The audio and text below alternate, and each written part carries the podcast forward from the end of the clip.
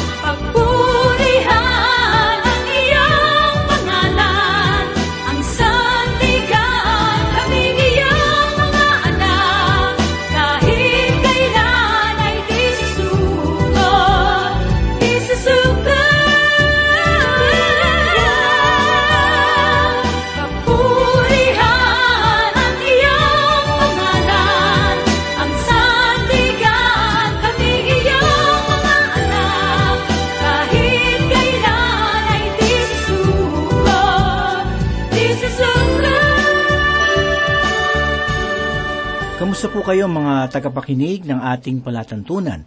Sana po ay nasa maayos kayong kalagayan. Purihin ng Diyos sa oras na ito sapagkat muli tayong mag-aaral ng kanyang banal na aklat. Si Pastor Dan Abangco po, samahan niyo ako at mapagpala sa salita ng Diyos.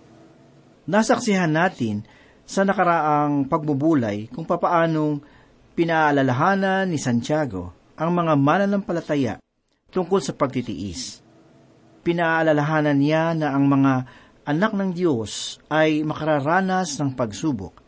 Ngunit sinabi niya na magbubunga ng pagtitiis ang mga pinagdaraan ng pagsubok.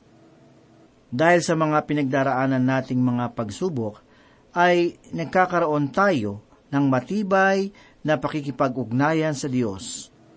Naitutuon ng isang taong dumaranas ng pagsubok ang kanyang pananaw sa mga bagay na darating, sapagkat ipagkakaloob ng Diyos sa mga makapagtitiis ang putong ng buhay. Ano ba ang putong ng buhay na tinutukoy sa nakaraan nating pag-aaral? Maraming gantimpala ang nabanggit sa Biblia na ipagkakaloob sa mga anak ng Diyos. Maaaring hindi nababanggit ang lahat ng mga ito, subalit ito lamang ang ating matitiyak na magkakaloob ang Panginoon ng gantimpala sa lahat ng mga makapagtitiis.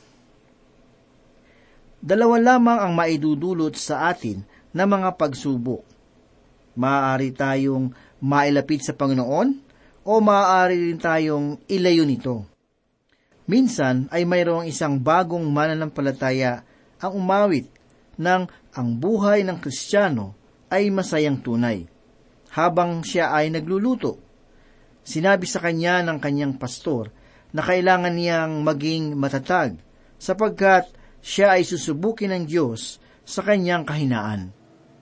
Nung siya ay subukin nga ng Panginoon, ito ang kanyang nasabi, Ako muna, bago ang Panginoon. Maaaring dumanas nga tayo ng mga pagsubok sa buhay na ito, subalit ang lahat ng mga paghihirap na ito'y mayroong kaakibat ng gantimpala mula sa Diyos nagkaroon ako ng pag-aaral sa mga gantimpala na nasasaad sa Biblia. At kung minsan, ako'y namamangha sa mga pag-aaral ng ibang mga dalubhasa. Subalit, nais kong sabihin sa inyo ang aking simpleng pagkakaunawa sa mga bagay na ito. Makikita natin sa Biblia ang iba't ibang pamamaraan ng parusa sa mga suwail mayroong iba't ibang kaparusahan. Gayun din naman, mayroong iba't ibang gantimpala ang naghihintay para sa mga tapat na mga mananampalataya. Hindi ko inaasahan na makamtan ko ang gantimpalang tulad ng natanggap ni Pablo, ni Martin Luther, o ni John Wesley. Subalit, alam ko na makapapasok ako sa langit dahil na rin sa marahil sa kahit papaano, ay mayroon akong isang bagay na nagawa. At sa ngayon, ay doon lamang nakatuon ang aking pananaw. At aking nalalaman na magkakaroon ako ng putong ng buhay sa panahon na ipagkakaloob sa akin ng Diyos. Ngayon ay magsisimula tayo ng ating pag-aaral sa araw na ito. Subalit bago natin matunghayan ang mga pag-aaralan nating mga talata, nais ko munang unawain natin ang ilang bagay. Ang salitang tukso sa talatang labing tatlo ay ginamit sa dalawang pananaw. Ang una, ito ay ginamit bilang pananaw na nakita natin sa ikalabing dalawang talata. At ngayon naman ay ginagamit ang salitang ito bilang tukso para sa mga tao at mababasa naman natin ang bagay na ito sa ikalabing tatlo hanggang labing apat na talata. Tutukuyin ni Santiago ang salitang tukso na sumisira sa mga tao. Kung minsan ay sinasabi nila na sila ay tinutukso ng Diyos, subalit hindi naman.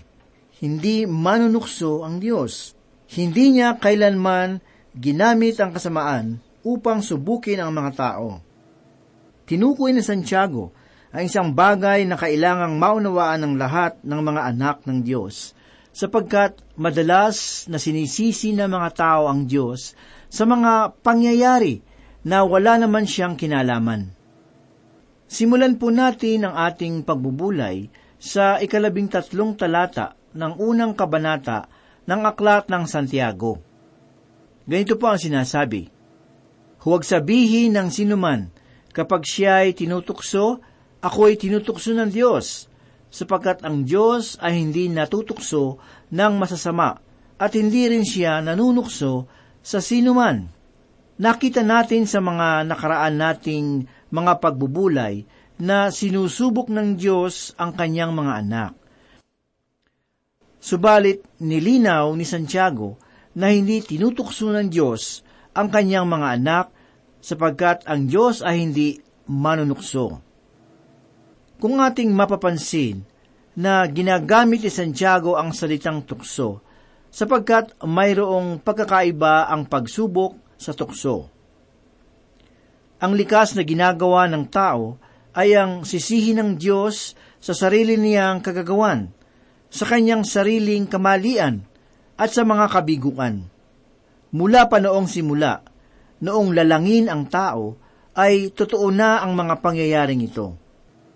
Ito ang sinabi ni Adan sa aklat ng Henesis sa kabanatang 3, talata 12. Kasi pinakain po ako ng babaeng ibinigay ninyo sa akin. Gayun din naman ang ginawa ng babae na mababasa natin sa susunod na talata.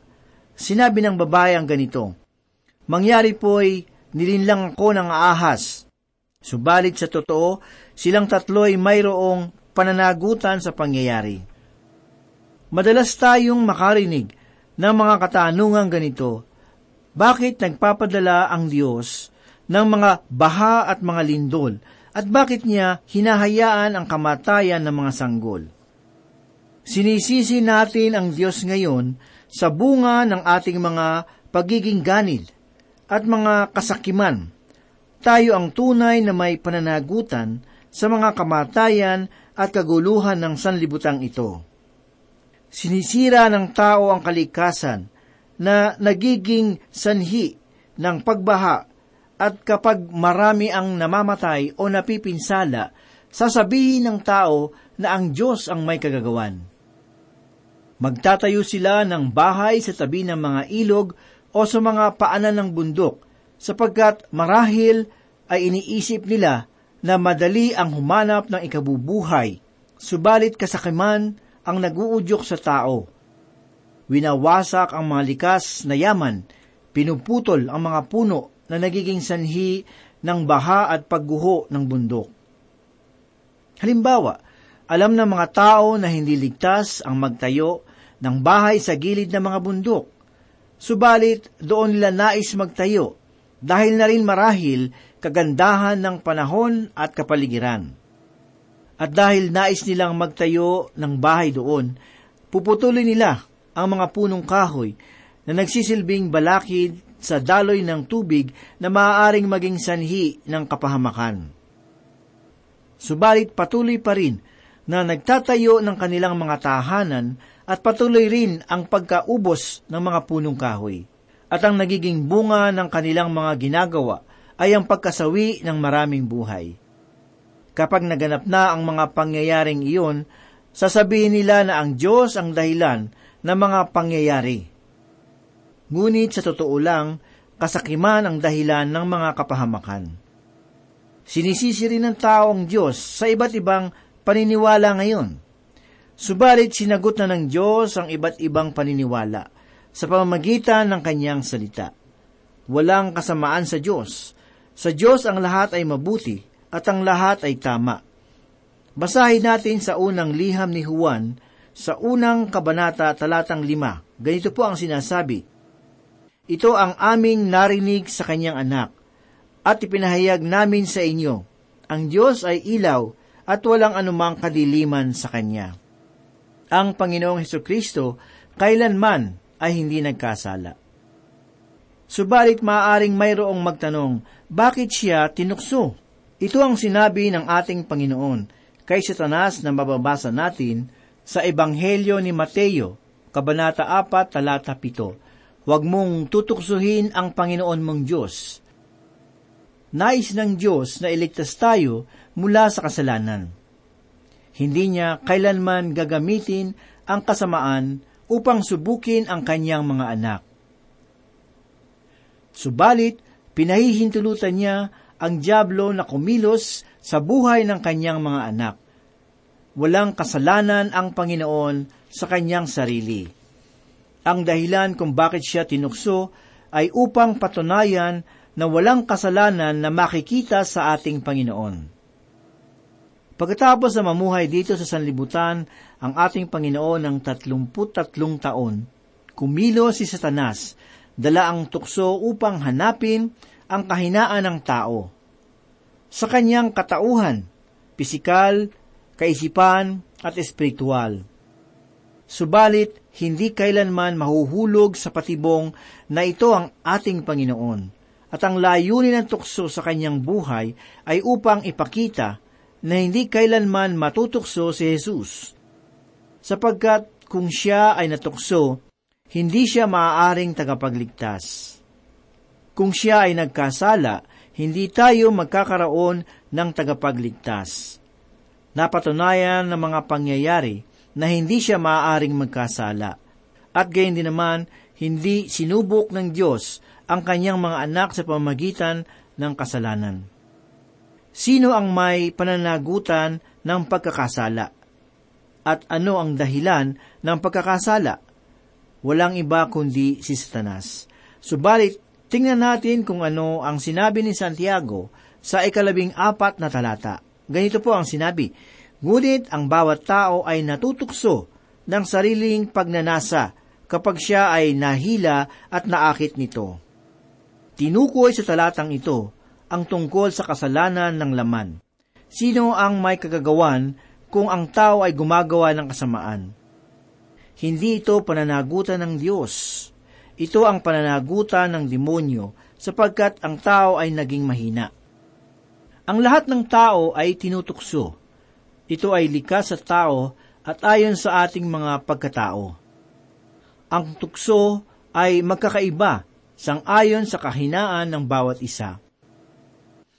Maaring ang iba ay natutukso sa mga bisyo, maaring sa labis naman na pagkain ang kahinaan ng iba, at maaari namang nasa pita ng laman ang kahinaan. Subalit wala sa mga nakapaligid sa atin ang pagkakamali, bagkos ay nasa ating sarili at sa ating pagkatao. Minsan ay mayroong isang bata ang naglalaro sa loob ng kanilang kusina nang makita niya ang lalagyan ng candy. Pilit niyang inabot ito at kumuha ng candy. Narinig ng kanyang ina na may maingay sa kusina, kung kaya tinanong niya ang kanyang anak kung ano ang nangyayari. Ang sabi ng anak, nilalabanan ko po ang tukso. Wala siya sa tamang lugar upang labanan ng tukso Subalit ito rin ang kinalalagyan ng maraming tao ngayon. Maraming bagay ang hindi masama sa isang tao, subalit kanilang paggamit sa mga ito ang mali. Mabuti ang pagkain, subalit maaaring sumobra sa dapat kainin. Ang alkohol ay gamot subalit hindi ito ginagamit para inumin. Ang pakikipagtalik ay mabuti kung ginagawa ito sa loob ng kaugnayan ng mag-asawa. Kung gagamitin ito sa labas ng relasyon ng mag-asawa, ay mabigat na kasalanan sa paningin ng Diyos. Dahil sa labis na paggamit natin ng kalayaan ngayon, ay patuloy na nasisira ang moral ng ating lipunan. Mayroong mga tagapagturo ngayon ang nais na alisin sa tao ang pagkabagabag dahil sa mga maling gawain. Sinasabi nila na ang minsang paggawa ng kasalanan ay bahagi ng buhay. Likas daw sa tao ang pagiging masama. Mag-ingat tayo sa mga taong nagsasabi ng ganito. Kaibigan, malulutas ang iyong mga suliranin kung ihihingi mo lamang ito ng tulong sa Panginoon. Ipagtapat mo sa Kanya ang iyong mga kasalanan at ikaw ay Kanyang patatawarin at lilinisin sa mga kasamaan. Sinabi ni Santiago na ang mga pita ng laman ang nagtutulak sa atin na magkasala. Sinasabi sa aklat ng Juan sa Kabanatang 12, talata 32 ang ganito, Ilalapit niya ang lahat ng tao sa kanyang sarili, subalit sinasabi naman ng suwail na hindi niya ako ilalapit. Kaibigan, hindi kanya pipilitin.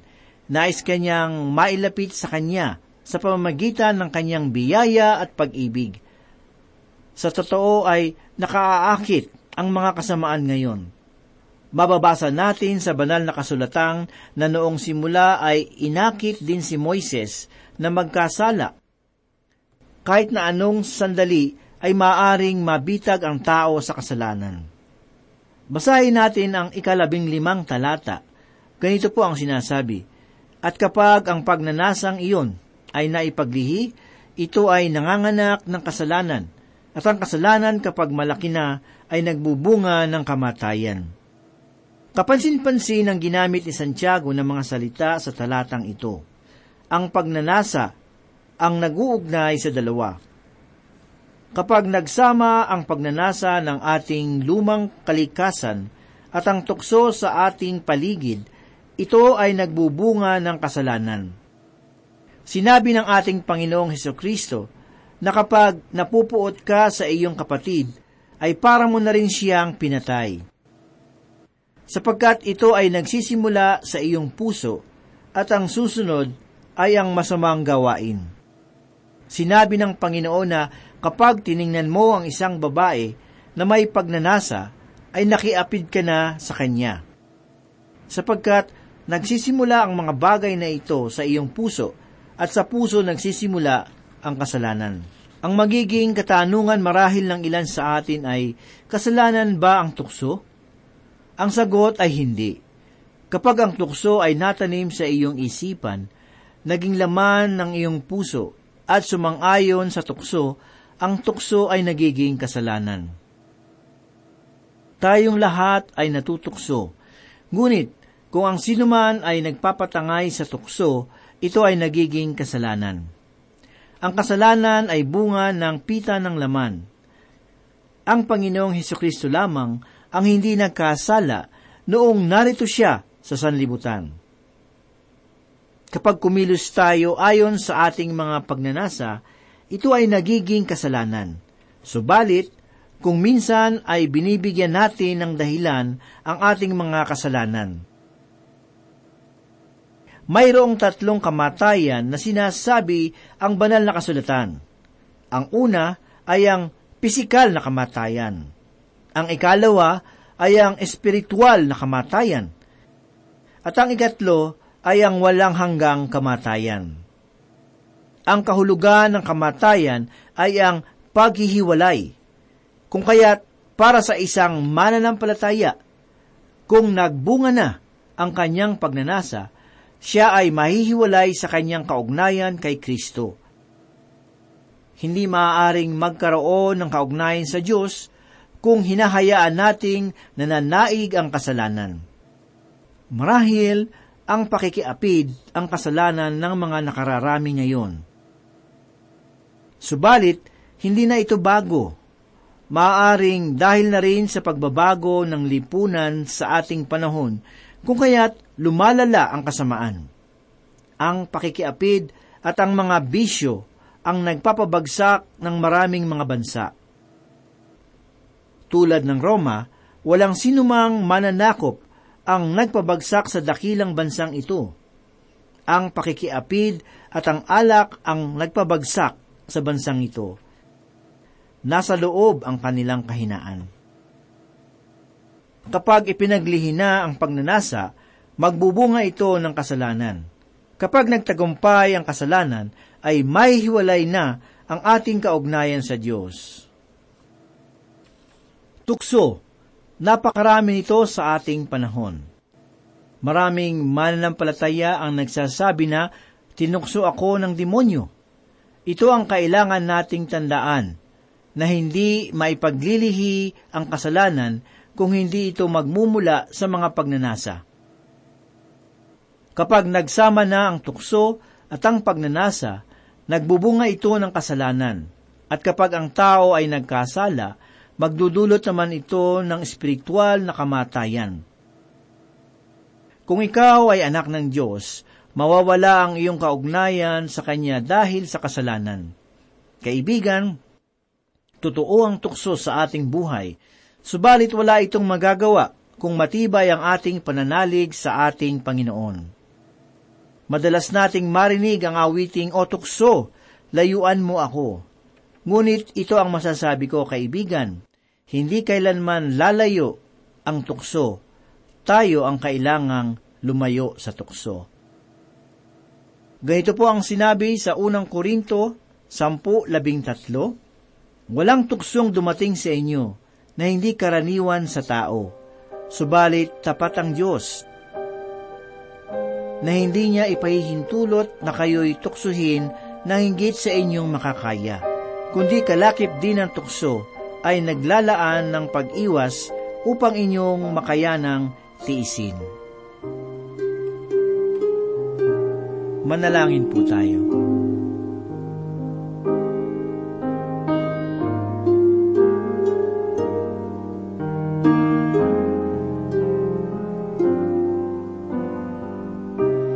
Salamat o Diyos sa pagkain ng aming kaluluwa na nanggaling po sa inyong mga salita. Tulungan niyo kaming maging matagumpay sa aming paglakad at laging maingat sa aming mga ginagawa. Upang ang aming buhay ay maging mabuting halimbawa sa lahat.